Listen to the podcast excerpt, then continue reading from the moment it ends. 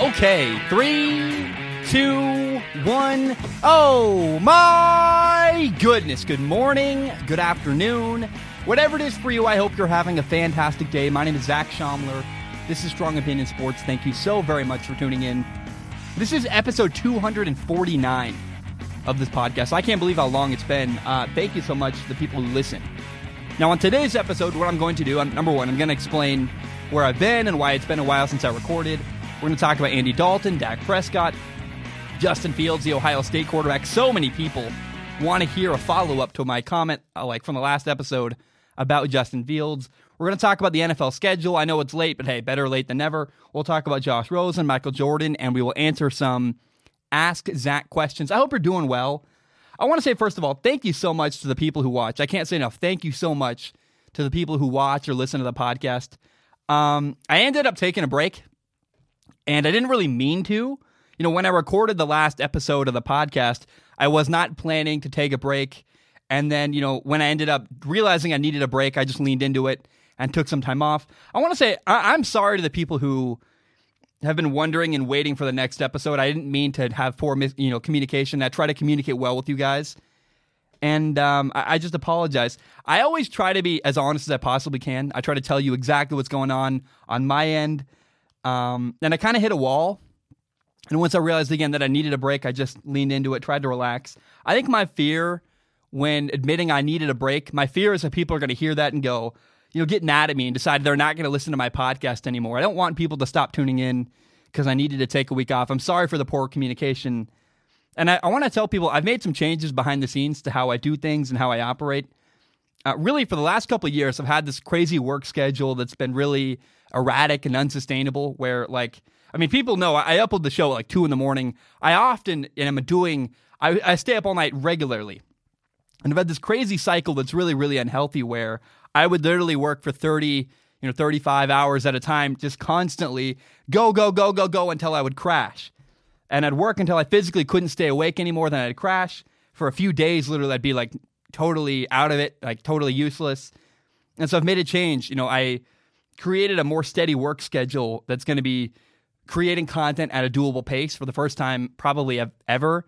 Uh, and I encourage other people if you make content, if you want to be a content creator, you got to do things at a steady, doable pace. It's so, so important. Uh, you know, it's kind of crazy, actually. I think that I've come this far without doing that. Uh, I, I, used to work really hard. I, I, started the schedule because I was in college doing a full time job and school and a podcast. And so uh, I'm trying to just make things more doable and more steady. I believe this is going to help me make better content more consistently uh, now, here's what I'm not doing. Uh, to be very clear, I'm not making a recording schedule. This is a work schedule behind the scenes, but I'm not making this a daily show. I'm not going to commit to recording on Tuesdays or Wednesdays or Thursdays, whatever day. I want to have just a private work schedule behind the scenes. And whenever my work is ready to be recorded, I'll record it. But I want to do that more consistently. And my goal is to make good content that I believe in. I want to make a product you guys like that I look at, I'm proud of, and I want to do it more often. Um, I, I my hope is that people can look at the YouTube channel, especially, and go every single day. There's a new video, there's a new thing coming out, and it's not being forced. It's at a steady pace. It's good quality content. Uh, but I also got to remember, I'm not a corporation. I'm competing against people that work for Fox Sports Radio and um, gigantic corporations or have gigantic teams of people. I'm one guy, you know, in a, in a studio at my house, and so uh, it's just me. I love sports. This is my favorite thing in the world and I'm excited for the future. But I want to be very clear. The reason why I'm not going to make a dedicated recording schedule is that I want the show to remain flexible. If I want to, if there's breaking news, I want to be able to record ASAP. Or if my my film analysis videos, for example, take forever, and if a show is taking a while, I don't want to be like I have to rush it and get it out. I want it. I want to allow for the creative process to take as long as it needs to but I don't want it to be like I work and then I have a week off where like I'm crashed and I burned out, whatever. Um, and I want to be careful with that word burnout. I know people hear the word burnout and go, oh, "Is Zach ever going to burn out and quit?" No, no. I, I want to be clear. I love this show. It's my favorite thing ever, and I, I, I want to make a career doing this. I don't have a college degree, and I, I want to do this for the rest of my life, honestly. Um, but I also want to make thoughtful, quality content, and doing that sometimes takes more time. So I don't want to rush to meet a deadline. So I'm not going to commit to recording on a certain day of the week, yada yada. But I do want to be clear behind the scenes, I've made some changes. I want to make content more frequently and do a better job of that. And I apologize to the people who have been like, Where's Zach been the last week? I just took a week off.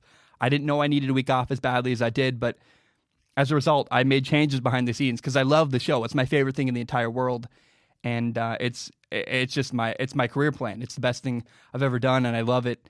And uh, I want to make the best show I possibly can. So thank you so much for tuning in. I really appreciate it. I wanted to just be straight up and honest with the people watching and listening, tell you where I'm coming from and what's happening. And I know a lot of people are like, ah, I don't care about this stuff. We're going to get into sports, but I wanted to be very clear and upfront and tell you guys what's going on behind the scenes. All right, uh, I've got a lot of catching up to do. And the reality is that there's like 35 things I want to talk about. I mean, I've when you take a week off, there's so many things that happen, and I'm like, I, I have so much to say, and I'm not going to be able to get to all of it in this episode. Uh, it doesn't seem like a good episode, a good idea to put 40, you know, 45 things in one podcast. I don't want to make a six hour podcast.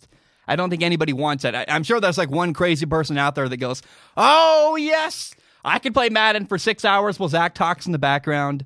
Um, but you know, I'm gonna make, I'm gonna break up all the content I have into some smaller episodes and record them and release them at a steady pace so that you guys have a a frequent stream of content. I really want to make a thing where it's just a steady stream of content always being created for Strong Opinion Sports. Uh, now, the thing I want to start with today is this. I want to talk about Andy Dalton. And I know I'm late, but at this point, it was either talk about Andy Dalton late or literally not talk about it at all. And so the Dallas Cowboys have signed quarterback Andy Dalton. Remember, if you are if you're not quite sure, you heard that name. Andy Dalton was the Bengals quarterback for the last nine years, the starting quarterback in Cincinnati. And when it was first announced that Andy Dalton, as a free agent, signed with the Cowboys, people were like, what? The Cowboys, a lot of people seemed surprised. To me, it made a lot of sense. In fact, I made a video talking about where should Andy Dalton go. And hey, lo and behold, one of the teams I mentioned was the Dallas Cowboys. It made too much sense to me. They need a backup. They're not sure about their starting quarterback. He's from the area. And Andy Dalton, you got to realize, he grew up in Texas. He went to school at TCU, which is in Fort Worth. Fort Worth is right next to Texas. Um, there's like it's Dallas, a couple suburbs, Arlington and Grand Prairie, and then uh, Fort Worth. They're right next to each other, like 30 minutes apart. I personally, if I were to live in Texas, I would live in Grand Prairie, Texas. It's my, I'm weird. I love the suburbs. It's probably my favorite area in Texas. So basically, Andy Dalton, the Texas kid, went home to play for the Dallas Cowboys. I think it's actually kind of cool. He even owns a home in the Dallas area. He literally doesn't even have to move. And so for Andy Dalton, he had nowhere else to go. If he was going to sign a deal with one team, the Dallas Cowboys made the most sense. He signed a one year deal worth $3 million. Now, he could make up to $7 million in totality if he gets on the field and meets a couple of incentives that he could, you know, lined up, or if he does this or that, plays a bunch, yada, yada, he'll make even more money. Now, there are two things from, I think, the Cowboys' perspective that make a lot of sense here number one is I, I want to be very, very clear. A lot of people, I've seen so many headlines. Is Dak Prescott going to lose his starting job to Andy Dalton, this and that? No, no, no. The Dallas Cowboys are bringing in Andy Dalton to be their backup quarterback. But the reason why this made so much sense for Andy Dalton is because Dak Prescott, the starting quarterback for the Dallas Cowboys, has a bit of an uncertain future. And so Andy Dalton, no matter what team he was going to go to, he was going to a team as a backup the Cowboys actually might be the best opportunity for him to possibly get on the field of anywhere he could potentially go. Now, maybe, maybe, maybe, maybe, maybe, maybe people think that, and I'm not even saying it's possible. I think that there are people out there that say it's possible that Andy Dalton could replace Dak Prescott. The reason why that's not going to happen, even if I think Andy's a better quarterback, which I don't, I'm not, you know, I'm not really convinced he is. I think they're pretty close. But Jerry Jones, who is the owner and operator of the Dallas Cowboys, is very sentimental. He gets really attached to his players. He's not going to replace Dak Prescott. Now, all that being said, Dak Prescott is in the middle of contract negotiations. And in case anything goes wrong, Andy Dalton is an incredible, incredible second option at quarterback. One of the best, probably in the entire NFL. If you're going to have a guy that's not your starter on your roster, Andy Dalton might be the best backup in the league. He's been a starter for years. He's made it to the playoffs. He's won a lot of games. I believe the Cowboys intend for Andy Dalton to be their backup quarterback. But in case he's needed as a starter. In fact, if there isn't ever a situation where Andy Dalton needs to get on the field, Andy's solid and he's cheap. He's $3 million, maybe seven if he plays a bunch. That's great. This deal, Andy Dalton to the Cowboys, it works for everybody really, really well. Now, Dalton gets to play in his home state. There is a chance he can play more than any other team, and the Cowboys got a really cheap backup plan. Andy Dalton is a contingency plan in case, for some reason, Dak Prescott does not play for the Dallas Cowboys next year. And honestly, he's the best contingency plan available. The Cowboys needing to play is not a bad option. And I think Andy Dalton and Dak Prescott are a similar talent level. It's kind of crazy that they got Andy Dalton as cheap as they did, given that Dak Prescott's considering signing a massive, massive contract. I'm like, is there really that big a difference between Dak Prescott and Andy Dalton? I don't think so. But to be very clear, Andy Dalton is a backup in Dallas. All right. Um, whew. The Cowboys quarterback Dak Prescott still does not have a contract to play next year. He doesn't have a contract to play on next year. He has uh, not signed a long term deal. He does not have a long term deal in place. Now, the Cowboys placed a franchise tag on him, so Dak Prescott cannot sign with another team. And if he decides to play on a fran- on a franchise tag, he'll make around $33 million next year. But Dak also has not signed the franchise tag either. He's still holding out hope he's going to get a long term contract. He has until July 15th to negotiate for that long term deal. Now, I believe Dak is going to wait as long as it possibly takes, trying to get the deal he wants. I don't think in the end he's going to get the deal he wants. I think in the end he's going to end up signing the franchise tag. And you got to look at it from a from Dak's perspective the Cowboys got way better this offseason. They signed, they got a new head coach on offense, Mike McCarthy. They got new receivers. They got new people in free agency and in the draft. The Cowboys' offense got better this past offseason. And I believe Dak wants to play really well next year on the franchise tag, increase his value as a player, so he can get an even bigger contract worth more money next offseason. But here's a wild, wild possibility. This is crazy. I know many people are going to get very mad when I say what I'm about to say. Dak Prescott wants this massive, massive contract. What if the Dallas Cowboys decided, you know what? We're not going to offer you the franchise tag. We're going to pull that offer back. And we're going to make Dak Prescott a free agent tomorrow. Dak, you know what? Fine. Go sign with whatever team you want. First of all, why would you pay Dak Prescott $33 million when you have Andy Dalton for three to seven million, and they're similar talents. I, I don't know. I get that Dak Prescott's younger. I guess you want to have a bigger plan for the future. Fair enough. But here's the reality of Dak Prescott. This is what makes people very angry. I ask you, what team other than the Dallas Cowboys would sign Dak Prescott to a long term contract? What team is going to give him $33 million a year? The Jaguars? No, they have Gardner Minshew. They have a quarterback on a really cheap rookie contract. They wouldn't do that. The Patriots, no, they have a cheaper quarterback, Jarrett Stidham, they like. The Panthers got Teddy Bridgewater cheap. The Redskins have Dwayne Haskins and Alex Smith. There's not a single NFL team I can think of that, I, I, and it even is out there, that wants to give Dak Prescott a massive contract. Who would do it? The reality is the Cowboys are Dak Prescott's only option if he wants a big long term contract. And they've given him an offer and he doesn't want it. It's kind of crazy to me. I get it. He wants to increase his value. But I don't right now his value isn't where he thinks it is.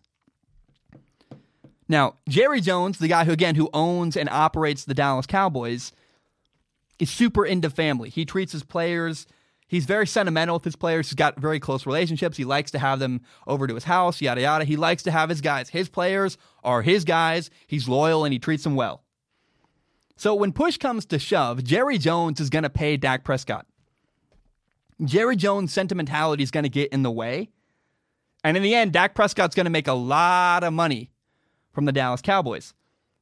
But again, I believe they're the only team that would be willing to give him a massive contract honestly, everything I see says do not give Dak a big contract. Do not pay Dak Prescott a massive contract worth a lot of money long term because it's going to cripple the Dallas Cowboys.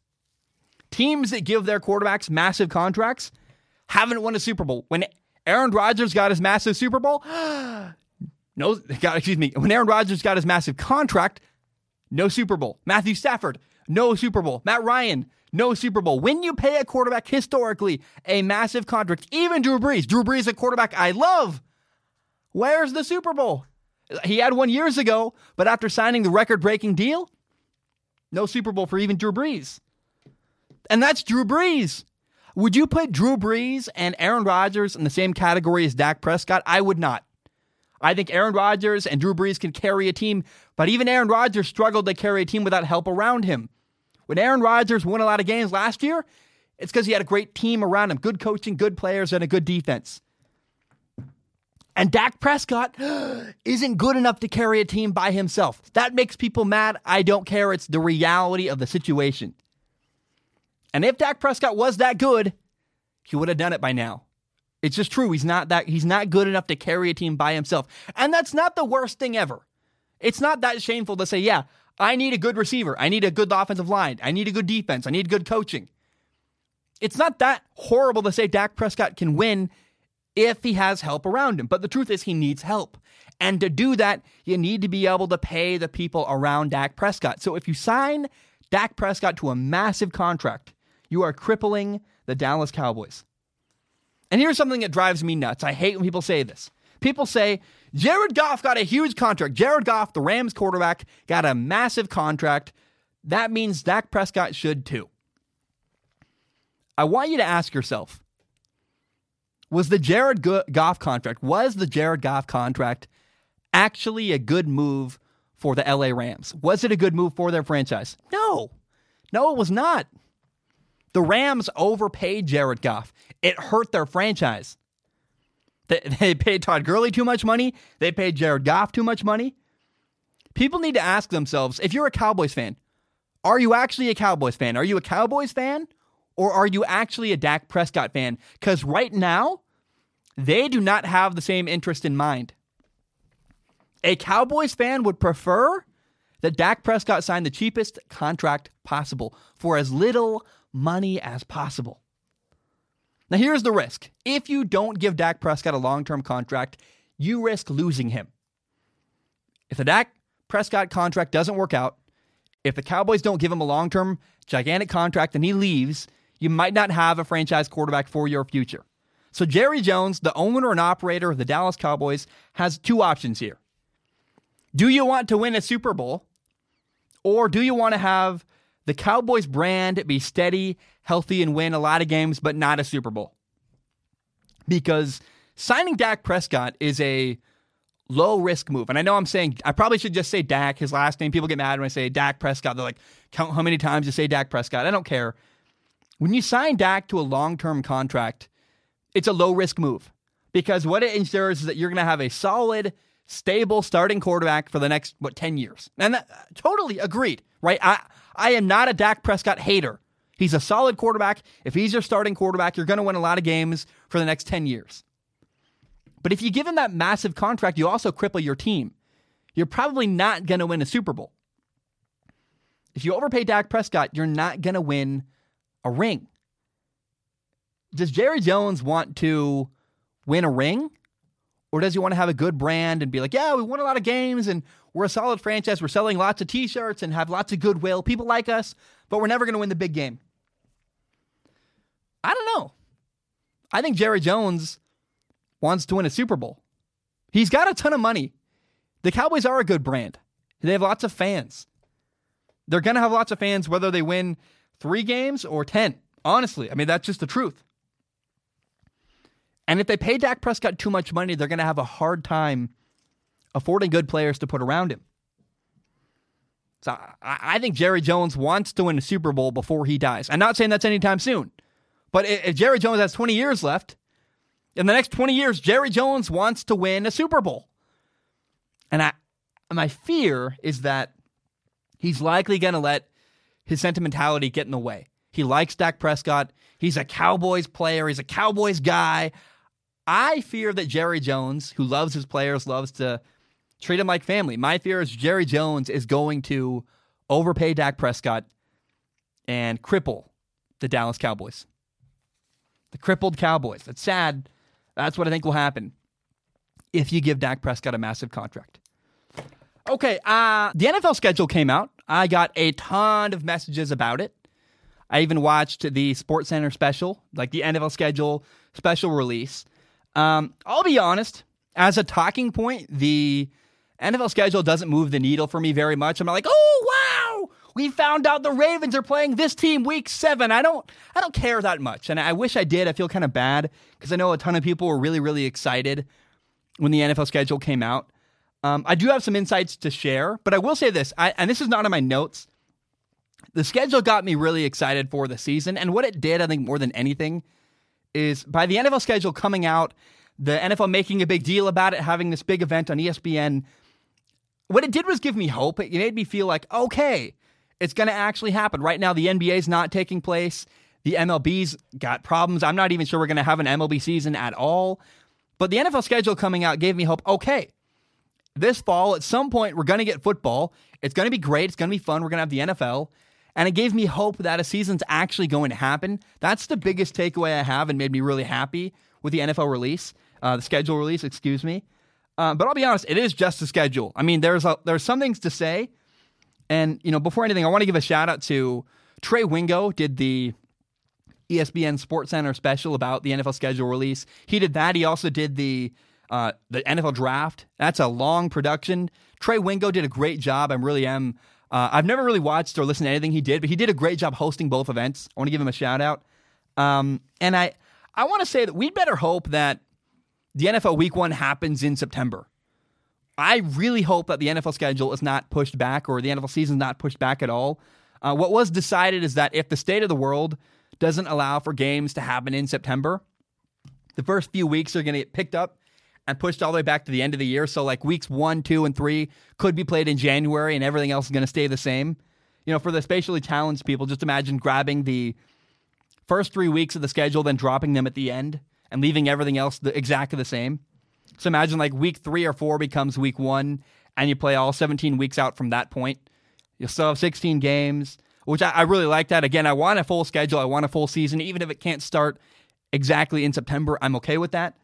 But we'd better hope that it does, in fact, start in September for a couple of reasons. Number one, uh, week one of the NFL season looks amazing. I want that as soon as possible. You have the Texans at the Chiefs, that playoff rematch where, man, the Texans had a three touchdown lead and then they lost. Got the Jets at the Bills, Sam Darnold versus Josh Allen, a divisional rival New York game. The Packers at the Vikings, the Dolphins at the Patriots. Remember, no Tom Brady. The Dolphins are actually pretty solid. They beat the Patriots last year at the end of the season. The Browns at the Ravens, Baker versus Lamar Jackson. The Buccaneers at the Saints. That's a tough game for the Buccaneers, but you have Tom Brady against Drew Brees. I can't wait to see that. You have the much improved Arizona Cardinals at the San Francisco 49ers. That's Kyler Murray versus, man, the Kyler Murray, that great 49, excuse me, Cardinals much improved offense against the 49ers. Can't wait to see how Isaiah Simmons covers George Kittle, the tight end for the 49ers. Uh, the Rams open up their new stadium by hosting the Dallas Cowboys. Like, ooh, what a big deal. And I don't even know if we're going to have fans in the stadium, imagine like how weird that would be opening a brand new stadium without any fans. So the Raiders, I guess, will have the same thing. Kind of funny, odd, and interesting. But I, I don't know, man. Honestly, you know, I, I really want week one to happen in September. That just sounds like so many amazing storylines. Not to mention, I didn't even get into, oh, yeah, Monday Night Football looks great. I- am not a huge, I, I kind of jokingly hate on ESPN occasionally, but man, Monday Night Football week one is awesome. The Titans at the Broncos getting Drew Lock, the young quarterback in Denver, all the new weapons around him against the Titans and their good defense. Then we get to see the Steelers at the Giants, and even that game. At first, when I heard Steelers Giants, I went, eh, who cares? And I was like, wait a minute, think about it. We have two massive fan bases, the Steelers and the Giants. That's millions of people who are going to care and be very passionate about this game. The Giants' new coaching staff. You have Daniel Jones, the Giants' young quarterback, against the older model Ben Roethlisberger, young versus new, you know, old versus new, excuse me. Um, could be a lot of fun. So I, I think, man, week one looks incredible. I hope it happens during week one. And honestly, again, the NFL schedule just got me excited for football. Like, oh, it's going to happen. I don't know when it's going to happen, but I just can't wait to be done with this pandemic. I'm so tired of. I want to go out to eat. I want to go to a movie theater. I want to have a normal life again. I want to go hiking. Um, and I so badly want football to be back. I mean, it's been an excruciatingly difficult offseason, even more so than normal. Normally, I get withdrawals from football, but now the unknown of is it even going to come back has been even more difficult. Um, and here's the thing this one deep insight I want to share. If, in fact, the start of the NFL season gets moved back, if, like, say, games can't happen in September, we got to have week one in October, and the, the season starts week four is actually week one, and you're not going to change anything else from there that could be a problem because teams like the Vikings, for example, the Vikings have their bye week or their week off during week seven, which is like kind of early, but okay. But if the season gets, if the start of the season gets, you know, moved back, and then the season opens week four, what would have been week four in October is actually week one, that means that the reality is that your your bye week, which would have been week seven, is now week four. Way too early, like brutally early, which could really affect the Minnesota Vikings. So that's the one concern. If, in fact, the NFL schedule is moved back a little bit, it could really hurt teams and their week off. Their week off could be way too early, and that'll cause problems. As an NFL team, you don't want the later bye week. You don't want the earliest bye week. You want somewhere in that Goldilocks middle zone. Week 10, week 9, that middle maybe week eight that middle point of the NFL season is the best time to have your week off because it gives you an equal part on each side, an equal half beginning and end of the season. If your bye week's too late or too early, it's just not a problem and it kind of hurts you. So that could really hurt teams that have the earlier bye week. If their early bye week gets moved up even more, ooh, that's really really brutal and hard to deal with. Now I have a couple scattered notes. Uh, every I want to be very clear every single NFL schedule is tough. A lot of people, myself included, I'm guilty of going, man, this team has an easy schedule. Let's break down every game. Um, and I'm going to do that here. To be clear, like I'm going to, there's a team out there that I think has a manageable schedule. I go, they could win a lot of games. But to be very, very clear, a caveat there is I understand every single NFL game is tough. There's not an easy game really on an NFL schedule because every game is tough. It's a battle even teams you think have a bad record and are going to suck, they're still a team that could beat you because NFL teams are all capable of winning. Now, with that being said, though, there are two teams that I think have a, I think a favorable schedule, especially early on in the year. The Bengals actually have a schedule where the Cincinnati Bengals could win a couple of games next year and be pretty pretty solid, like an eight or nine win team. And if in fact the Bengals get obliterated and have a bad record next year, I think it's more an example of how bad the Bengals organization is as a whole because the Bengals have the NFL did them a solid. The Bengals have a schedule that allows them to possibly win a couple games against some bad teams. Worth noting. Now, the 49ers actually I think could start 7 and 0. If the if the 49ers can win two tough games in their first 7, the 49ers could start 7 and 0. This is the 49ers first 7 games of the year. Week one, they play the Cardinals, which is a tough game. That's, I admit, hey, Cardinals, 49ers, that's an interesting game and a tough game for the 49ers. But after that, you have at the Jets and at the Giants, two games in New York back to back. I think staying on the East Coast, which is what they're going to do for two weeks in a row, is going to give them some momentum and help them acclimate to the East Coast. That's, I think, man, I think the Jets are not terrible, but the 49ers are better. Then week four, maybe it's week four. I think it's week four, but I know it's their fourth game. The 49ers play the Eagles. That's another tough game. And then after that, the 49ers play the Dolphins, the Rams, and the Patriots. The 49ers have an opportunity to start 7 and 0. I, like that. I think the early schedule for the 49ers is favorable. Now, the Patriots are an interesting storyline. I don't think the Patriots are going to win a Super Bowl. But here's the thing if you're a Patriots fan, here's the thing to pay attention to. Like the narrative, here's the thing you could care about if you're a Patriots fan. You're probably not going to win a Super Bowl, but you can strive for this one thing. This can be the goal and the thing to hope for if you're a Patriots fan. 17 years in a row, 17 year, 1 7, 17 years in a row. The Patriots have won at least 10 games every single year for the last 17 seasons. And I'm really curious can the Patriots, without Tom Brady, with Jarrett Stidham at quarterback, can they still win at least 10 games this season?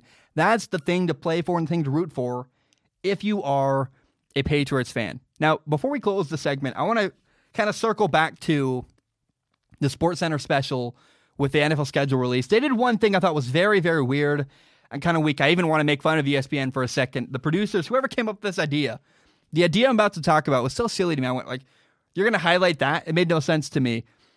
ESPN made a list of the top 10 reunion games for the 2020 NFL season. And to me, it was a total joke. I went, top 10. What do you mean? They were like, and to be clear, the top five was solid.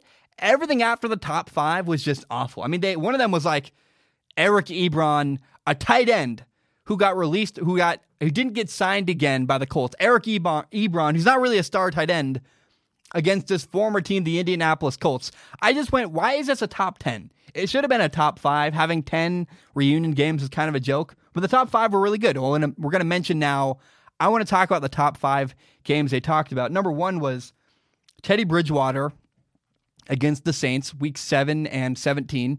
He's now the Panthers quarterback. His former team is New Orleans. Hey, I don't think he's going to win, but it's interesting.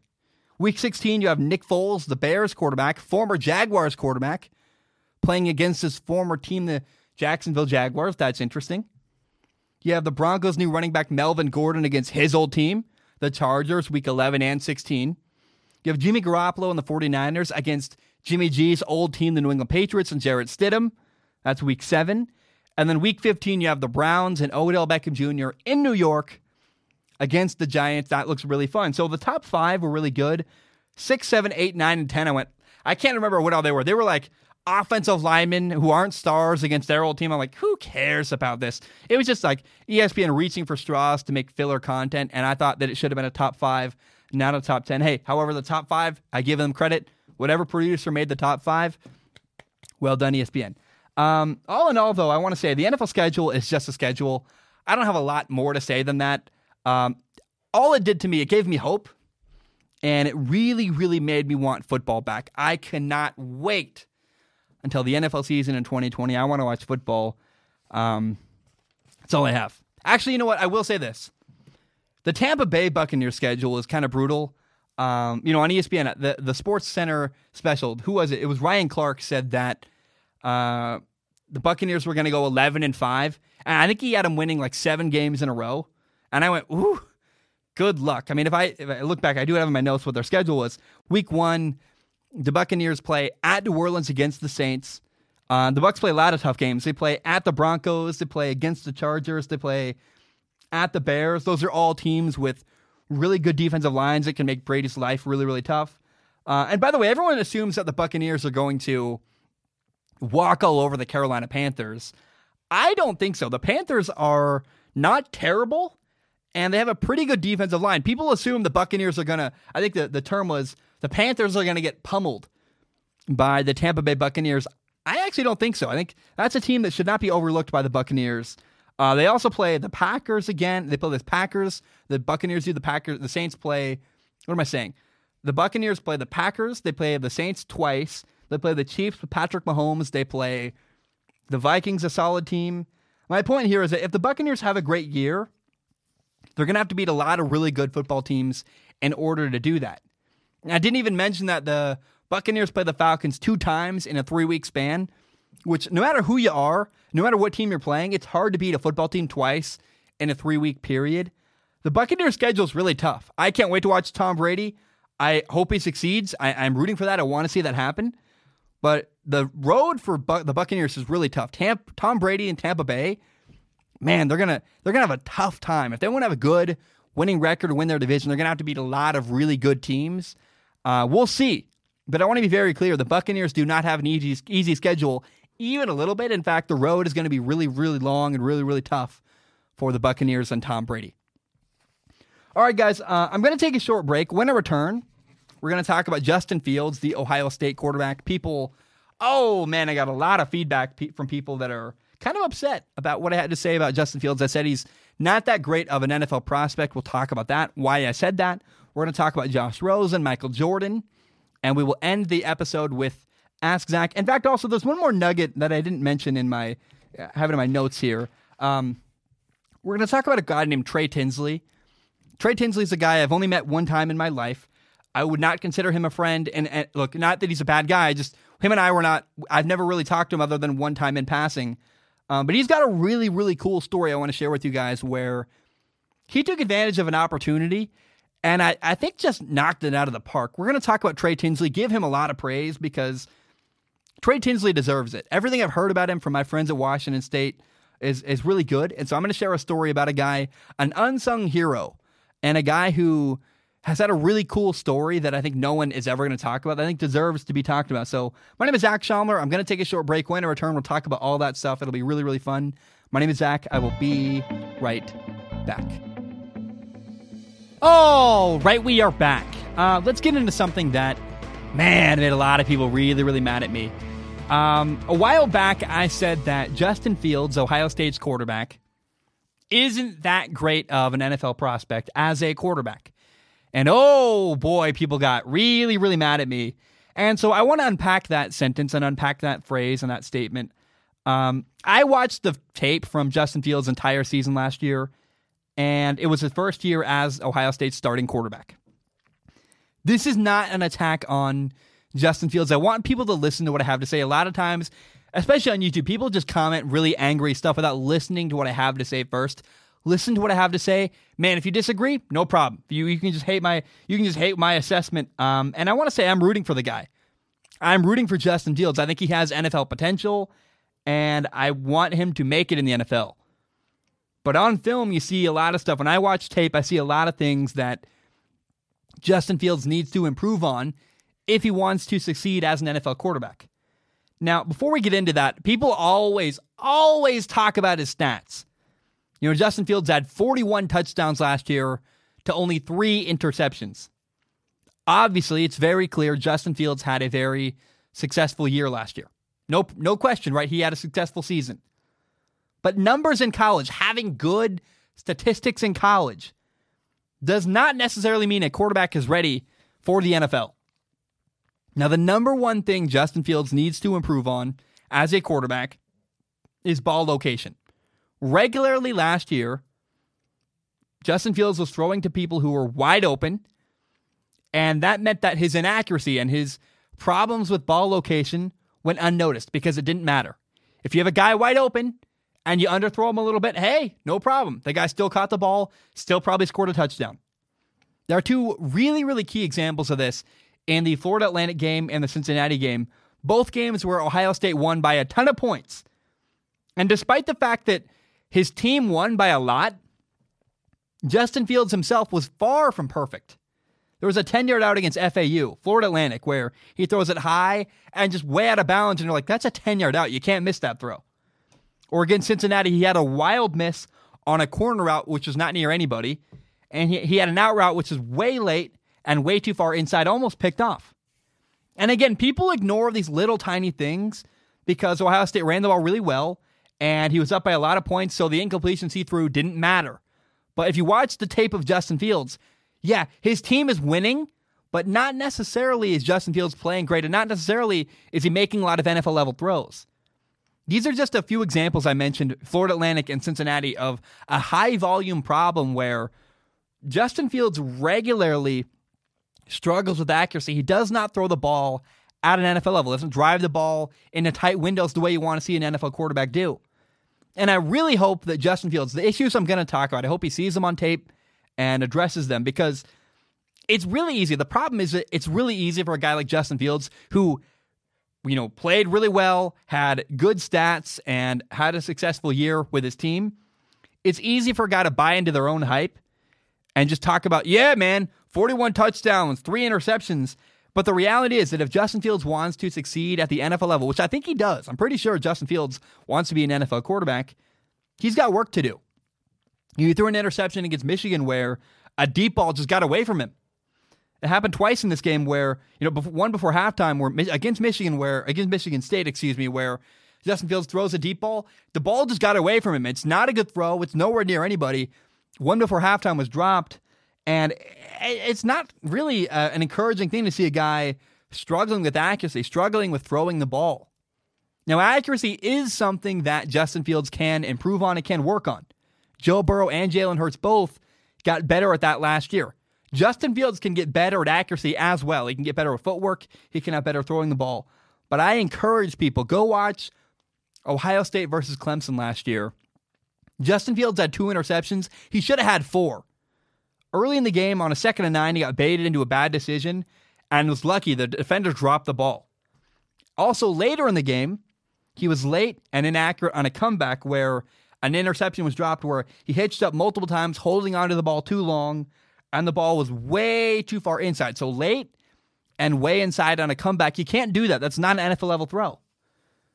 Justin Fields' highlights are phenomenal. Go watch his highlights and go, oh my gosh, this dude looks like an NFL quarterback. But the problem is, if you just look at highlight reels, every quarterback looks incredible for the most part. Every quarterback has got some good numbers. You look at his highlights, you go, man, this guy can play. But the reality is that Justin Fields played on a stacked Ohio State team that last year hid a lot of his issues. His problems were not easy to see because his team's winning by 40 points and running the ball the entire second half. He struggled with stepping into pressure. If he's he couldn't throw as a guy was hitting him, he really struggled to step into pressure as he's throwing the ball. You don't see many throws where Justin Fields worked across the field to his third and his fourth option. You see a lot of times he's catching the ball, he's locked in one side of the field or the other. He's regularly throwing to his first and second reads. Again, that's not entirely his fault. He played on a really good offense and a really good system where he didn't need to often work to his third and his fourth read. But you never saw that, and that's concerning because you want to see an NFL player have NFL habits, and he doesn't. You also saw Justin Fields regularly underthrow a lot of deep balls. He made bad decisions where he was throwing into traffic and receiver would bail him out, make a crazy catch where you're like, oh, that's not a good play, but oh, well, the receiver helped him, so whatever. Again, I want to be very clear. I see NFL potential from Justin Fields. The way he moves is incredible. He's so good at running around and extending plays. I'm not completely out on Justin Fields. I'm not saying he's awful. And in spite of his mistakes, he's actually a relatively solid decision maker within Ohio State's offense.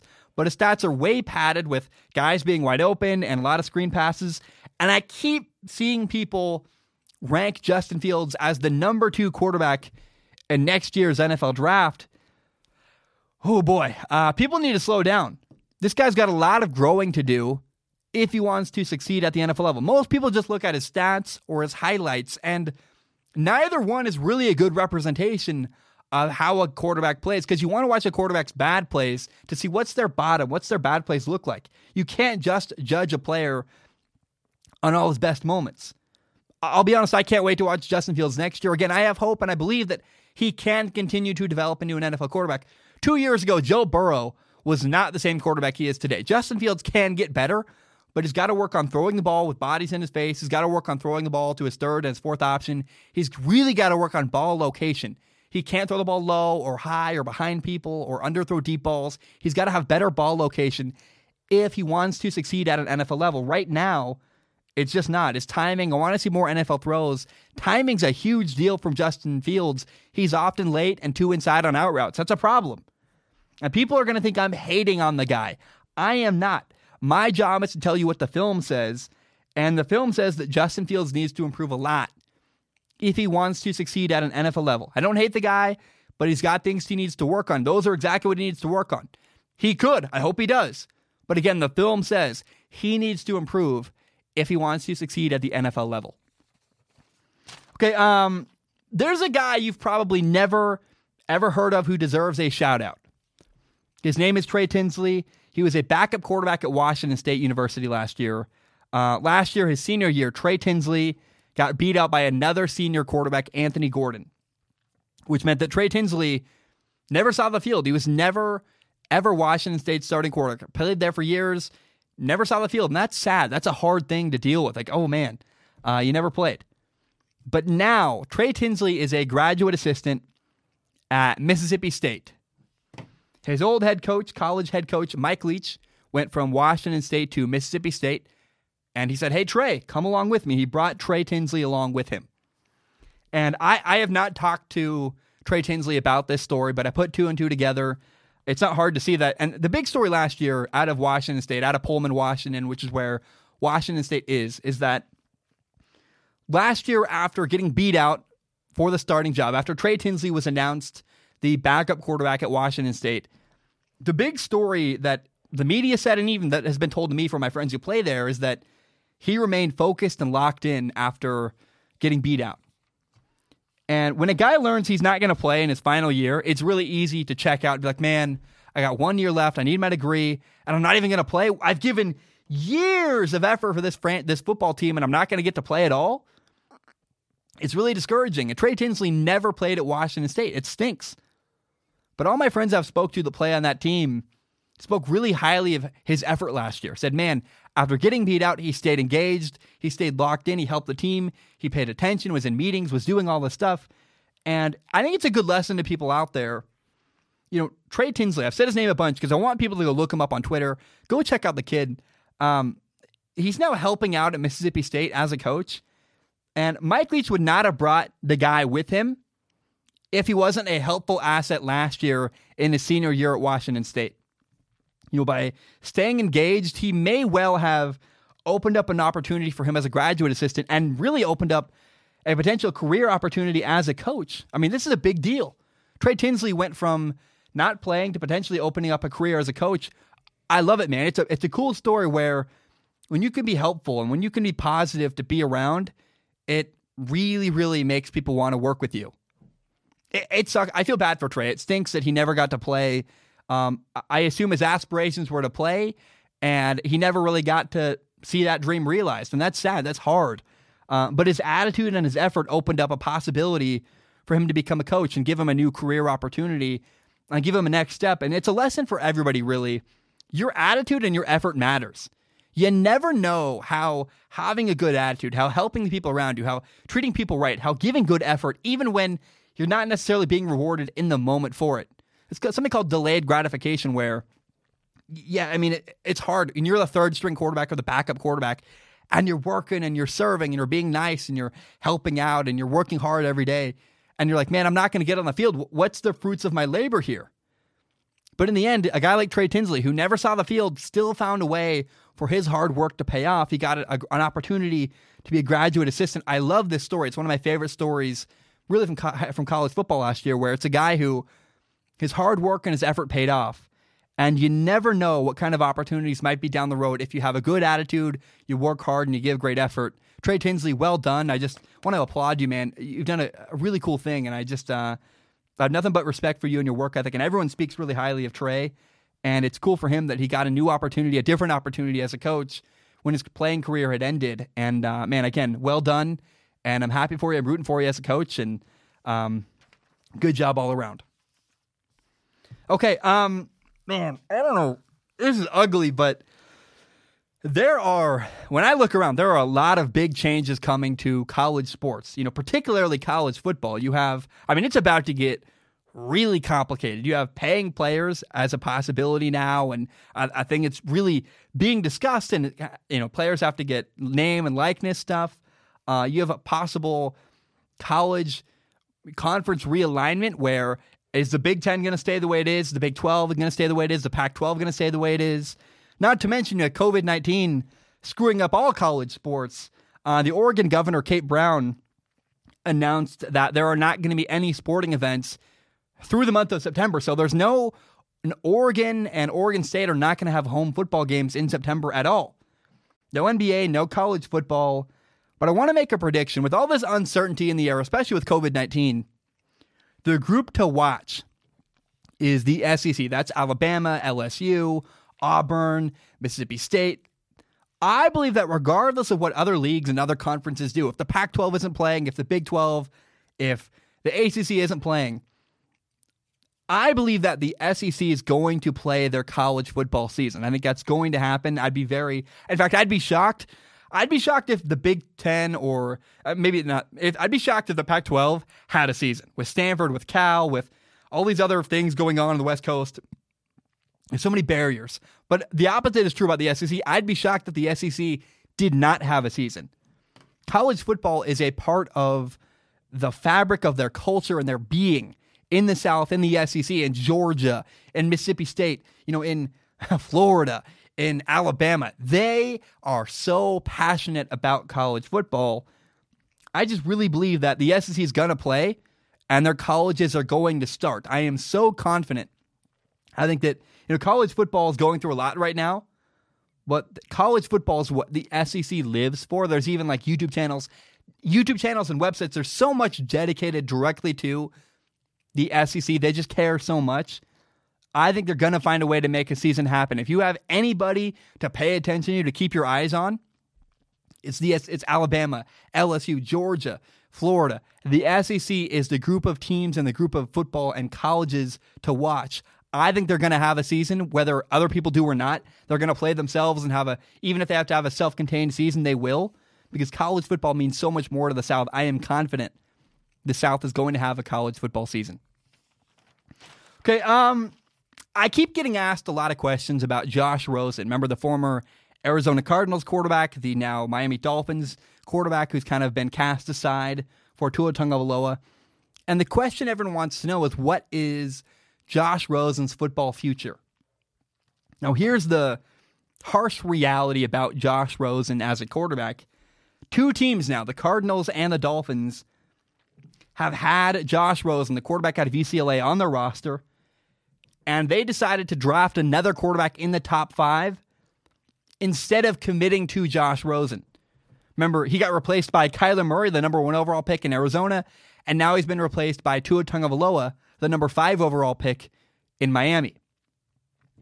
That's like the death penalty. I mean, I hate saying that. I mean, I, I, it's hyperbole, right? For your career, that's like a death penalty, man. People are not going to really want to believe in you as a starting quarterback ever again.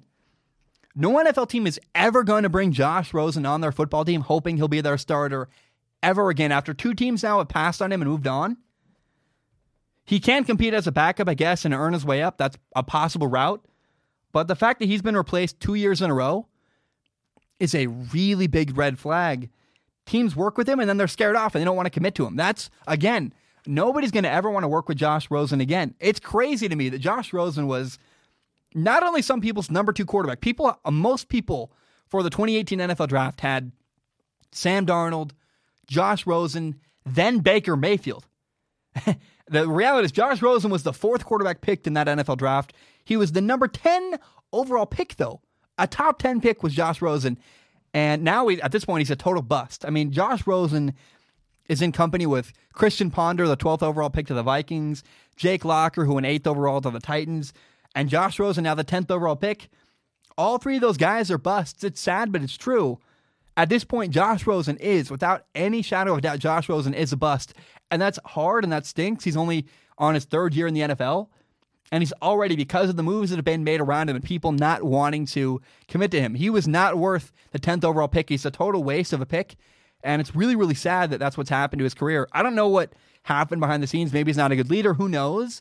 But my point is that Nobody's going to ever trust him and invest in him as a starting quarterback ever again unless he really does a lot of things and changes a lot of stuff and works his way all the way up the totem pole to become a starting quarterback on maybe some other team. Who knows? But at this point, Josh Rosen is unequivocally an NFL bust.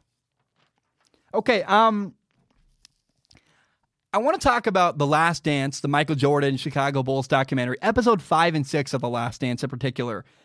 These are the episodes where we learned about Michael Jordan's some of his competitiveness, some of the problems behind the scenes, and honestly, some of his gambling. And whether that's a problem or not, eh, we'll see. Um, I believe that there are some. These are some of the episodes where Michael Jordan was really afraid we're going to make him look like the bad guy. You know, more layers of the onion were peeled back, and here's about some of the issues behind the scenes on the Bulls. And you realize that not only did not everybody like Michael Jordan, Michael Jordan is not perfect. Now, we also heard about his gambling. I think that's separate and unrelated. And it honestly sounds like to me, the gambling was a hobby and kind of a competitive thing for Michael Jordan, less than it was a problem. I mean, Michael Jordan had so much more money than everybody else. I don't, I don't touch gambling. I intentionally have avoided having sponsors to do with gambling. I just don't, I don't promote gambling. But even me, a guy who's very much not involved with gambling, I've never gambled. I don't really want to. I look at Michael Jordan's quote problem with gambling go, is that really that big a problem? I don't know. But I'll be honest, these episodes about Michael Jordan, The Last Dance, episode five and six, really just made me feel kind of bad about Michael Jordan, feel bad for Michael Jordan. Um, I want to say it makes sense to me. The big takeaway from five and six is that it makes sense to me when people who are super famous and super rich get massive, massive homes. If you're going to get mobbed everywhere you go, you get out of a taxi, you go to a bowling alley, you go to a bar, if everywhere you go, people are going to you know, rush you and take pictures of you and just you're going to get paparazzied everywhere you go, then you'd want a house where you can have everything you want without leaving. If you can't go bowling in public, build a bowling alley in your house, invite your friends over to your house, have drinks, go bowling, enjoy your night, and you do it without ever leaving your gated house you live in. I mean, that makes a lot of sense to me. Tom Brady having a 30,000 square foot house, when you realize, oh, he can't go anywhere without getting mobbed, makes a lot of sense. Tom Brady or Michael Jordan cannot go out in public the way you or I can. You know, we're more normal people. We can just go live a normal life. My favorite line of the entire series of The Last Dance for me was everybody wants to be like Mike for a day or a week. Try being Michael Jordan for a whole year. Ooh, it's heavy. Because there's all this pressure. You have to achieve at a high level. You get mobbed everywhere you go. And again, you still have to perform on the court. It's kind of crazy. Guys like Michael Jordan, LeBron James, Tom Brady, they all deal with the burden of legacy. And it seems like only athletes deal with this. It seems like athletes deal with this more than any other profession. You don't see actors going out like, we're, you know, Leonardo DiCaprio is not concerned about the GOAT conversation. It's only athletes that deal with the GOAT conversation. Only athletes deal with this extreme pressure to worry about your legacy and what you leave behind, especially because actors can act you know, from a kid to death. You can act forever as an actor. You have a very limited time span as an athlete to put your stamp on your sport. Imagine trying to live up to your own legend. I just, I really feel for Michael Jordan. The legend Michael Jordan had to live up to uh, on a daily basis is kind of insane. You, how do you enjoy winning? Winning from game to game, the journey would be really hard to enjoy if you're Michael Jordan, always worried about. The reality is, everything hinges on being able to win a championship at the end of the tunnel. I honestly feel for Michael Jordan. I I, I feel kind of kind of bad. Like, man, it's that's a heavy burden to live up to. Now, you get a lot of perks. He's insanely rich. He's gonna have I mean, fame is different than money's great. I don't know that fame is actually something you'd want. I, I don't know that fame is this super desirable thing where you're getting mobbed everywhere. It doesn't sound like a great thing to me. Now, I will also say this, and this is kind of a separate thought. I do feel kind of bad for Michael Jordan's teammates as well. Um, I am sure that Michael Jordan was hard to play with, hard to play with. He was the alpha of alphas, the top dog who would not concede to anybody. You either got to bow to Michael Jordan or else. I mean, you could not challenge him. And he was competitive at everything cards, golf, even playing quarters with security guards, that's got to be exhausting. Not only to do, to be Michael Jordan has to be tiring. Although I guess if that's if you're competing at it, maybe Michael Jordan felt a sense of satisfaction by constantly competing. But I'm sure that being around a guy like that, ooh, I, I think it'd be tiring. But also, in order to become, you know, Michael Jordan, he had to be that kind of guy. Only a guy like that with that crazy competitive drive where every single thing was a competition, sitting down, drinking water, everything. Only a guy like that with that kind of drive dominates and succeeds at the level that Michael Jordan did. Jordan is not perfect, but again, nobody is. And honestly, I think that's kind of the tragedy of Michael Jordan is it seems like he became a larger than life figure that's really impossible to live up to. I love Michael Jordan. I think that he is often felt the he's often felt that burden, you know, you know, kind of burned by the media. Where ever since the '90s Bulls, he's been, man, I can't trust the media. All they can do is hurt me. And he's right. I mean, if you're Michael Jordan, why would you ever open up to the media? All they can do, you have nothing to gain. You're incredibly famous. You're a huge brand. People love you. All you can do by opening up to the media is hurt your brand and hurt yourself. I think the difference for Michael Jordan now, the reason why he's doing the last dance or even allowed this to happen is that he's got this point where he's got so much money and just doesn't care. He's older. He doesn't care. Say whatever you want. He doesn't care anymore. He's literally that rich. Um, I, am not sure what else to say. I think the house thing is the most important takeaway from this episode, honestly. When people get mobbed by the media and mobbed by everything, I, I, it's crazy. Like the amount of money Post Malone makes or a musician makes so much more money than Michael Jordan or you know, LeBron James. LeBron James makes 250 million, and that's look, that's bucket loads. That's an asinine amount of money. But Post Malone makes that in like a year. I mean, like in like what like he makes like so. I don't even know how to explain this, but like a musician or an actor makes so much more money than an athlete, and yet an athlete maybe has an even harder time walking around in public and getting away with things. I just don't know if the price is so steep. Your life forever, you can't go anywhere, and you may not have made. I don't know, man. Like winning Survivor is a great example where Survivor, you make a million dollars, and a million dollars is a lot but you're you're you're not set for life. You're not getting generational wealth from a million dollars the same way you would from you know Post Malone's career. Post Malone never needs to work ever again, and his kids don't need to work, and his kids' kids don't need to work. Post Malone has made so much money. This is the first example I could think of. Um, but that that makes a lot of sense to me. The house thing, I get why people have gigantic, massive houses. If you can't go outside without getting mobbed, I'd want a house that has everything too, without having to leave. So I'm watching seven and eight tonight. You know, episode seven and eight of The Last Dance. Um, I know I'm a week late. Oh well, but I'm loving The Last Dance. It's really good. I know a lot of it's not new information, but it's a really thoughtful documentary series with really good information and really well organized information and good storytelling that I really really love. And if you haven't watched The Last Dance, I really recommend you go watch it. It's really really great. Okay, uh, it's time for Ask Zach. This is my favorite part of the podcast. It's where we read questions from the audience. And in case you don't know how it works, go to patreon.com forward slash Zach Schomler, patreon.com forward slash Zach Schomler. You give a dollar a month. You can give more if you want to, please do. Uh, the money from Patreon literally helps pay my rent. Uh, but a dollar a month gives you access to submit questions on Patreon. And if you submit a question, I do not guarantee to answer it on the show. My only guarantee is to look at every single question with my eyeballs, and I pick the top couple to read on the show. So if I can find my phone, where's my phone? Oh my gosh. I have to cut because my phone's over. You know what? I'm gonna go get my phone. You're gonna see a weird jump cut. Gonna be back with my phone. Okay, we're back. I needed my phone. I left my phone across the room, and I used my phone, of course, to read questions from the audience. The first question today is from Jake. He says, "Hey Zach, new to Patreon, but I wanted to support you because you're such a hardworking dude. My question is about ASU football. In recent years, Arizona State football has been at a plateau. Never great, but never awful. Our relatively new head coach, Herm Edwards, is promising, but has yet to prove himself. So, what is your gut feeling about ASU football? I like our quarterback, Jayden Daniels, but he had his share of rookie mistakes. Do you think he will succeed at the collegiate level or even in the pros? Thanks for all the content you've been putting out recently. Sorry for the repost. I think I commented on last week's Zach Zach as well. Uh, Jake, number one, I love Herm Edwards. Herm Edwards is phenomenal. Uh, I know some of the players there at Arizona State. They genuinely love him. Herm Edwards is well liked. Uh, he's got an NFL style approach. His players really appreciate that because I mean, let's be honest. The people at the end of at most of the people at the Division One level are players that want to play in the NFL, and it really helps Herm Edwards in recruiting when he says, "Look, I'm recruiting guys who want to play in the NFL. I'm recruiting guys who want to learn and be trained by NFL coaches and have NFL philosophies and want to get to the next level.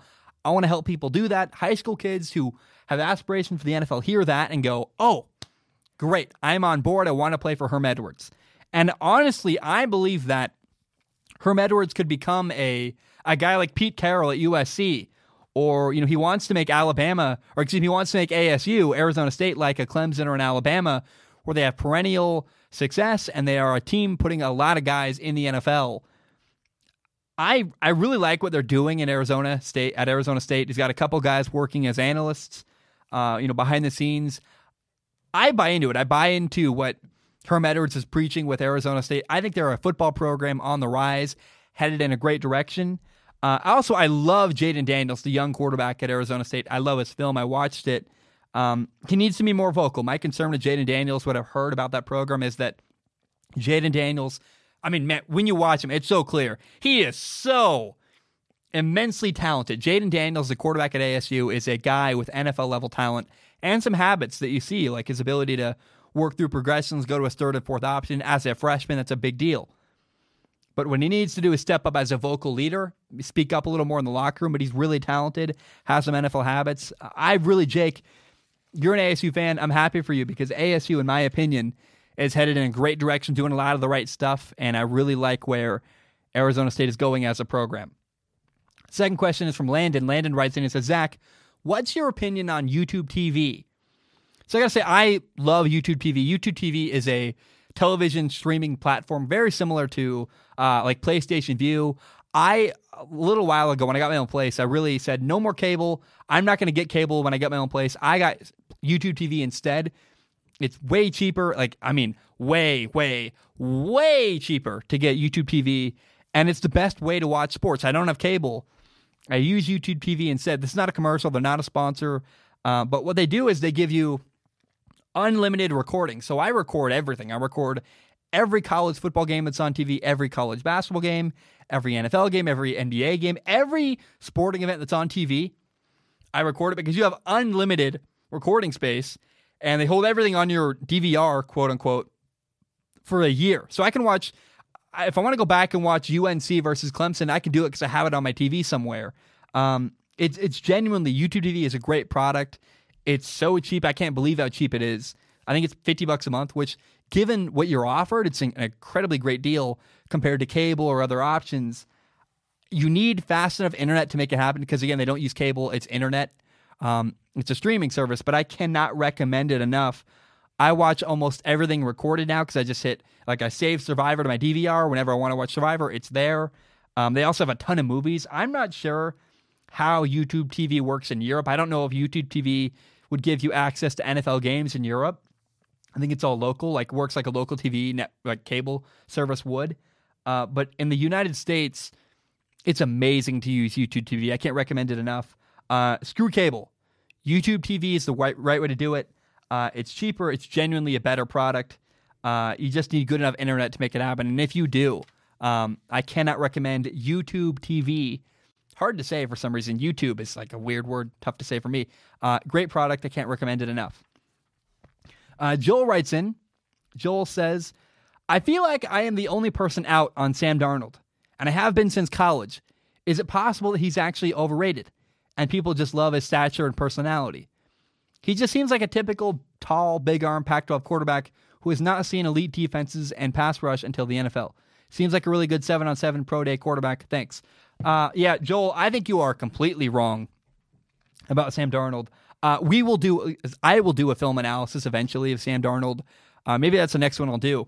Um, what little I have seen about, I've watched a lot of Sam Darnold, but I haven't done a full in depth film breakdown. But what I've seen from Sam is that he carried the Jets last year with not a lot of weapons around him, a lot of turmoil with the coaching staff. He made Robbie Anderson look like a star. Uh, Sam Darnold is really, really underrated. I, I, I really like him. Uh, the circumstances around him haven't helped him that much, but Sam Darnold is not Jake Locker. I do agree. I really like what you're saying about typical Pac 12 quarterback. I think that's uh, the Pac 12 does not necessarily train quarterbacks to have NFL habits the same way the SEC does. I think the Big Ten, if you want to be an NFL quarterback, the best place to play probably is the Big Ten because of the type of defenses you'll see and the type of talent and the the type of stars and people you'll play with.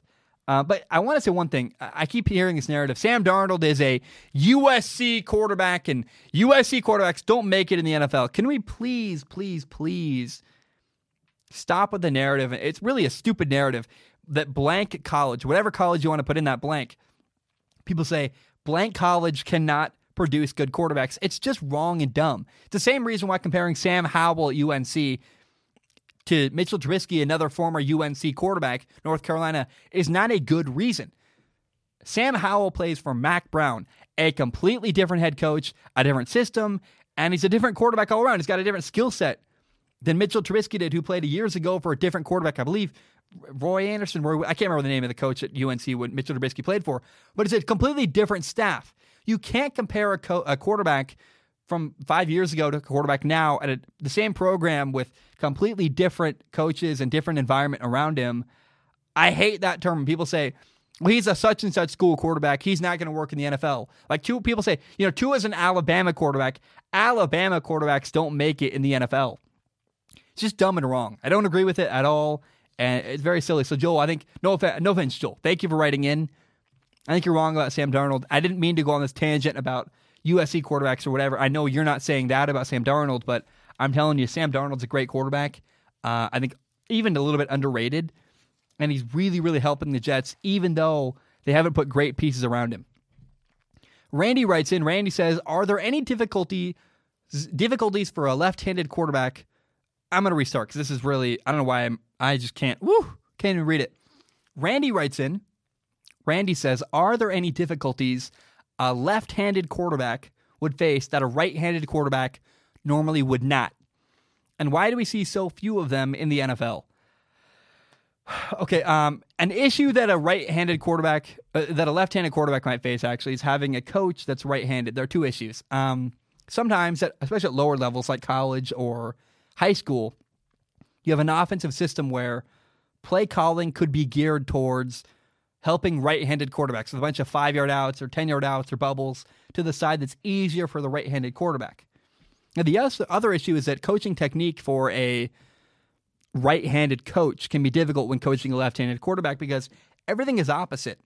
And if a coach can't, coaches sometimes struggle with coaching a guy with the opposite uh, opposite arm throwing because they can't make it work in their minds. Now, a great fix for this is actually using video where you can literally flip the image, where you can film a quarterback, flip the image on video making service, you know, what do you call it, software, and you know suddenly Tua Tagovailoa who throws with his left arm looks like a right-handed quarterback. You can coach him just like a right-handed quarterback. So if you're uncomfortable with the left-handed side of things, you can literally flip it on on video, do an easier job that way. Um, I can't tell you why there are not more left-handed quarterbacks in the NFL. I almost wonder if it's just that there are so few, and so you don't see as many. I also you got to realize that a much greater. You know, I'm left-handed. I'm one of the few people. I, I'm ambidextrous, so I I throw right-handed. Actually, I bat both when I play baseball, and I write with my left hand. But there are very few people who write with their left hand. You got to remember there are just fewer people, period, in the population who throw a ball with their left arm. So that's going to hurt things anyway. And then when there's not an example in front of you, a left-handed quarterback might struggle. Literally, like I don't see any examples on TV of left-handed quarterbacks, so I'm not going to, you know, there's just, it's a limiting factor that way. Now, here's a question Will any of the problems that left handed quarterbacks have with coaching or with offensive systems or yada yada, is any of that going to impact Tua Tagovailoa in the NFL? No, really not at all because um, the NFL is not going to have a system that's really set towards a right handed or left handed quarterback. In the NFL, you got to be able to do both things. And the NFL, the level of coaching is going to be able to easily help coach technique of a left-handed quarterback or right-handed quarterback. So Tua is not going to struggle with any of the stuff that left-handed quarterbacks might typically struggle with in high school or in college, um, because the NFL is just a higher, more professional level of football. Period. Uh, but also, that's part of why there are fewer left-handed quarterbacks, is simply because there's just fewer people who throw with their left hand. Even me, a guy who I write with my left hand, I throw with my right. And when I was a kid, I learned how to throw by looking at Peyton Manning and watching him. And so, I went, oh, because what I saw on TV was right-handed quarterbacks. So when I picked up a football, I only thought to throw with my right hand. Okay, Chris writes in. He says, "Hey Zach, hope all is well. Hope you're doing as best as you can be in the circumstances. I wondered if you'd seen the rumored leaks regarding The Last of Us 2, and if you have, what you thought of them. As I know that you, like I, are so excited for the release. I thought I'd stay away from the topic of football for a change and mix up the question. Best wishes from across the pond in England and keep up the good work. Yeah, man. Um, number one, The Last of Us, I heard it got leaked. Really, really sad. I felt really bad for everybody there. Like a massive amount of the game got leaked. I'm not going to spoil the game for anybody. In fact, um, I have worked really, really hard to completely avoid all the leaks for The Last of Us. I can't wait to play the game and I don't want to know what's in leaks because I want to play the game when it comes out and be surprised by everything I see. So I have intentionally avoided um, any spoilers for The Last of Us. I don't really go on Twitter. Thank God I probably avoided them that way. Uh, I want the game to be a surprise for me. Now, they're the only pod I only listen to one podcast in the entire world. It's actually a video game podcast, and they were really, really kind to. They reported on, hey, the leak happened, but really, all it did for me is help me know to avoid it because I I didn't know the game had leaked without that podcast. Uh, it's called Sacred Symbols. They're a phenomenal, phenomenal podcast. If you like video games, listen to Sacred Symbols. Uh, there's some controversial people. Uh, I applaud them for the way they are honest about stuff and they don't mind being controversial. I really, I really like the two people that run that podcast. Um, and I, I just, uh, yeah, I, I totally avoided the Last of Us spoilers. I didn't want to be, have it spoiled for me, and I, I didn't want to know what was in them. Okay, uh, L writes in. L says, Zach, how would you rank the Power Five divisions? The SEC is obviously number one. Yeah, I agree. Um, ranking the Power Five college football programs, you have the SEC, Big Ten, Big 12, Pac 12, and ACC. To me, the SEC is clearly number one. They have Alabama, LSU, not to mention Florida, Georgia, and more. Um, pretty clear. The SEC is the, the best football conference. If you want to be, if you're a high school kid who wants to play in the NFL, go play in the SEC. You're going to have play against the best talent for the best schools. With the most of the money is probably there too as well. Uh, the SEC is the best Power Five conference for football. Number two for me is the Big Ten. I think you just have so much depth with Ohio State, Michigan, Minnesota, Penn State, Iowa. Uh, so many good programs in the Big Ten.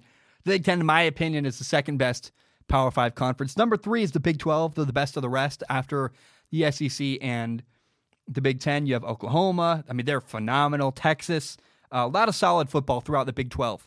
Now, three and four and five to me, excuse me, the four and five teams were really uh, conferences were really close. It came down to it's either the Pac-12 or the ACC. And for the fourth ranked team in the Power Five divisions, I actually went with the Pac-12 it came down to this. The ACC has Clemson. Yes, they have a great football program who wins championships, and that's great. But other than Clemson and South Carolina, what does the ACC have? Syracuse, Georgia Tech. I mean, what, else? What is there in the the ACC? I think the middling teams, other than after Clemson, the Pac-12 would sweep the ACC across the board. They're much better in the middling range. So I, I think that Pac 12 is just a smidge better from top to bottom than the ACC, even though the ACC has dominant Clemson, which is kind of interesting. Like, Clemson is so good, but they play in probably the weakest Power Five division in football. I mean, the East Coast in general just doesn't care as much about college football. Uh, so I, I, just, I mean, a lot of the, the ACC is the East Coast, uh, and that limits them a little bit. They have like Louisville, great, congratulations, I guess. Um, but yeah, so again, my, my top five Power Five conferences are the SEC number one, Big Ten number two, Big 12 number three, Pac 12 number four, and ACC number five. And I'm not a big Pac 12 guy. I mean, people, I get. I get I get it from both sides. People either say you're a huge Pac-12 homer or you're a huge Pac-12 hater. I don't care. I'm objective. I don't I try to be as objective as possible. Even though I do live in Portland, Oregon, I live in Vancouver, Washington, which is about 15 minutes from Portland, Oregon. Uh, I'm an Oregon kid, grew up there, and um, yeah, I'm just not. I, I, just try not to be biased for the Pac-12 at all. Uh, even with that bias aside, I, I, try to remove it, and I think that they are the fourth best conference in the Power Five. Okay, uh, Fire Safety writes in. He says, "Hey Zach, have you ever considered doing film analysis videos on elite quarterbacks of the past? You know, like Joe Montana, Dan Marino, etc. Or is the era that they were considered great in too radically different to compare to today. Love the show. I'm actually not a big fan of most of the sports you talk about, but I stumbled across your videos a while back and was hooked in by your passion and enthusiasm. Keep it up. Uh, fire safety, thank you so much. It's crazy. You're not even a big fan of the sports I talk about, and you still support me on Patreon. Thank you so much. It means a lot. Um, number one, uh, man, first of all, I have no idea how to get film for the 80s or the 90s or the 70s. Like, how do you find Joe Montana film? I honestly have no idea. Now, is it that radically different? No, I think it'd be really interesting to do a, a, film analysis video for Joe Montana. I just have no idea how to get film for the 80s and 90s or the 70s. I just don't know. Um, now, there are a lot of past quarterbacks I would love to do, though. Guys like Brady Quinn, Matt Schaub, Mark Sanchez, Tim Tebow, Jason Campbell, Rex Grossman. Blake Bortles, RGV. There's a lot of quarterbacks. I'm like, why did this guy's career not work out the way it seemed like it would? Why was Matt Schaub, a guy who at one point threw 5,000 yards for the Texans, why did he kind of flame out? What happened to his career? I, I don't know. And so I want to find out. Um, but those are the guys I'd probably talk about. It had to be from the 2000s because I just don't know how to access film from the NFL in the 80s. I have no idea how to get access to that film at all. Okay, uh, last question of the day we do have one topic after Ask Zach, actually. With Your Eyeballs writes in, he says, Man, hey, Zach, you said to get creative, which I did, and you certainly did too. With Your Eyeballs says, Here I go. Aliens are invading Earth and they plan to take over the world. However, they've offered up a solution. They'll take their strongest alien and humans will take their strongest person. The two will duel it out in a UFC style cage match, assuming this is under the UFC rules. Who are your top three candidates to send into the ring? Um, the Rock? Question mark. I don't know. Um, I feel like the fun part of this question. It's kind of interesting because I think the actually dangerous people in the world, the most dangerous human beings in the world, are like the really really bad dudes who like could beat up an alien are probably people I've never heard of. Uh, right? Like they're like first of all, who is the alien? Is he tall? Is he big? Is he fast? Like who am I trying to pick to? What matchup am I working with here? I have no idea. So I don't know how I can put my best foot forward without more information, but I really want to go back to this thought. Like I have no idea who really actually is the best fighter in the world. Is it like some guy who works for the Russian government we've never heard of? Probably. It's probably some dude that's not actually famous, not actually in the UFC because he gets paid a lot of money in the private sector to beat up people for Russia or like China or something. We have no idea, right? But my point is that we don't really know who the best fighter in the world is. We know who the best guy in the UFC is, but that doesn't mean a lot. Conor McGregor or Floyd Mayweather might not actually be the best fighter in the world, even if they dominate their sport, because again, there might be some Russian thug who works for the Russian military who just is like the biggest baddie we've ever heard of in the world. So I don't know how to answer the question, even with um, I don't even know the information I need for what's the best matchup. Like, is this alien seven feet tall and really slow? Do I need a small, quick dude? Like, what do I need to match up? I have no idea. Um, I don't know what the alien looks like. So, with your eyeballs, if you could write in again, describe the alien. That'd be really fun. What alien is the am I am I fighting up against? Is it just like a bunch of little green men? Because then I think a lot of people could beat up little green men. I don't know. Um, but anyway, with your eyeballs, get creative again. Write in again and tell me what does the alien look like. We'll go back and forth for a little while until we figure out who we would really have to choose to fight in the ring against this alien. Um, we have one more topic left I want to talk about. I watched the HBO docu series 24/7 College Football. Uh, it's where they had a camera crew spend a week with four college football programs. They had Florida, Penn State, Arizona State, and Washington State. Um, Florida's episode was a solid watch. So there's only four episodes, one for each school. Uh, I like Florida's head coach Dan Mullen. Seems like a good dude that I'd enjoy playing for. Uh, and really, the series when I watched HBO's college football, twenty four seven college football, it really just reminded me how much work college football is. People have no idea like how much work goes in behind the scenes to do a, to play a college football season. Um, it's a crazy busy full time job. Now, Penn State and Florida were fine. Penn State was especially boring. No offense to Penn State, it's just that they were so focused on winning. I didn't feel like we got any really interesting stuff. Penn State was the most forgettable episode of this documentary series I've ever seen. Although I did like their coach Jonathan Franklin as well. He's a good dude. Um, Florida and Penn State seemed busy, focused on winning. And you know, a week with a team really isn't enough time. I'm not sure I recommend this documentary series at all. A week with the team is really not enough time to get good information or a good storyline out of a team. Uh, and HBO really only showed the good stuff. There's no drama. There's no bad moments. Uh, it seems like HBO was kind of afraid to hurt their relationships with college programs, which I don't blame them. It makes sense to me. If your TV show always is making college programs look bad, then schools aren't going to want to work with you.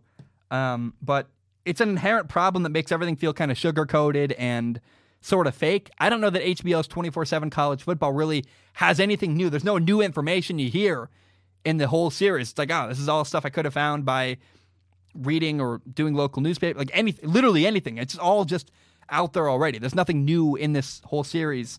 Um, I don't know. You're never shown drama or dysfunction, uh, so you'll never know if there is any with a program.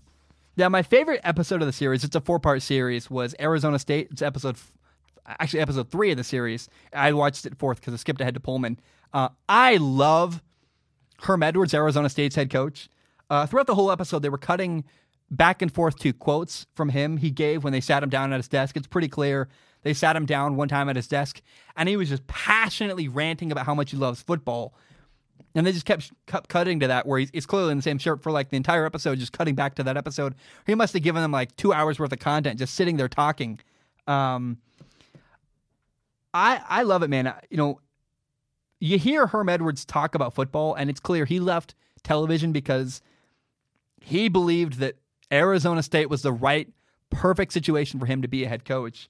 He's fun, he's intense. Herm Edwards is energetic. And there's no question when you watch Herm Edwards talk about college football, the dude loves, loves, loves football. And I, I think it's awesome. Uh, he's straightforward. As Arizona State, he's building a program where he's trying to develop NFL players. And I, I really think it resonates with high school kids that want to be recruited. They're like, yeah, I want to go play for Herm Edwards and learn how to be an NFL player. I get it. It's awesome. Uh, and you can tell Arizona State gave him full control of everything. He hired his guys. He's doing everything his way. I believe in him. And the best episode, the most, the, the episode of the most new information you've never heard of before is probably the Arizona State episode. You're like, oh, I learned a lot about Arizona State. Most of them are pretty sugar coated. Uh, the fourth episode was Washington State. And, you know, I spent a ton of time in Pullman, and it was cool to see places I used to hang out at on TV. Literally, I'm like, oh, that's a place I had ice cream. That's a place where I worked at. Uh, I've been all over the whole football facility. Uh, and, you know, surprisingly, I thought Mike Leach was really, he represented himself with a lot of humility. He represented himself pretty well. Uh, and I like seeing Anthony Gordon, the former quarterback of Washington State. I got to see more of his personality in 24 7 college football. Uh, I will say, though, I, I don't recommend HBO's 24 7 college football. It's just not a great. It's not a great idea. I mean, it's just not well. It's it's well produced. The music is good. The camera work is good, but it's just too short. You get too short a glimpse into a football program, and I just I don't I didn't really attach to it. Didn't get it. No drama. Not a lot of interesting stuff happened. Uh, the third episode with Herm Edwards is by far the best. And I guess if you're a Florida fan or Penn State fan or a Washington State fan or an Arizona State fan, then you're probably going to wa- like what you see because, hey, you get to watch your favorite football team do something on the field. That's interesting, I guess. Um, but otherwise, I just don't know that I recommend HBO's 24 7 college football at all. I just don't, it's not that great. Okay, I want to end the show this way, the same way I do every single podcast. Um, four years ago, my younger brother died, took his own life. And I learned two really painful lessons. Uh, number one, if you're struggling, please go get help. If you're struggling, do not suffer in silence. Go get help. Uh, go talk to a teacher, a counselor, a friend, a parent, anybody. Do not keep your struggling a secret. My brother never told anyone, had no idea he was going through a hard time. And one day I walked into his bedroom, found him dead on the floor. Don't want that for anybody. And if you really have no one to talk to, if there's no authority figure in your life you can talk to, then as a last result, please call the suicide hotline 1 800 273 8255. 1 800 273 8255. If you really have no one to talk to as a last resort, you can call the suicide hotline uh, and make sure, man, the people in your life know you love them. I wish I'd given my brother more hugs. I wish I told him I cared about him more. Uh, I, we we worked together. We played video games together. We played high school football together, and you know we only talked about four things: video games, movies, sports, and girls. We really never had a deep, meaningful conversation. I regret that. I encourage you make sure the people in your life know how much you love them. Tell them you love them, give them hugs, tell them you love them, and make it clear to them that if they're struggling, they can come talk to you and open up. Guys, my name is Zach Schomler. Thank you so very much for tuning in. Uh, really excited, man. It's going to be it's 7:30 right now. This episode will come out around 10 p.m. on the West Coast time, and then I'll go straight to bed. Uh, going to get back to work tomorrow at 8 o'clock uh, in the morning. I got a new work schedule. I'm really excited about it. Um, and I think it's going to be good for everybody. It's going to produce more content. I'm going to feel more rested all the time, and uh, it's going to be a more steady pace I can sustain. So I'm excited for the future of Strong Opinion Sports. Thank you for supporting me. Thanks to the people on Patreon. I love you guys so much. Hope you have a great day. Hope COVID 19 is not bringing you down too much. Um, and uh, go watch Avatar: The Last Airbender. We'll talk about that tomorrow. I guess not tomorrow. When, when, whenever I record the next episode, I think Saturday is when I'll record the next podcast for Strong Opinion Sports. We'll talk about Avatar in Ask Zach. It's going to be a great question. My name is Zach Schomler, but um, bum, bam, we are done.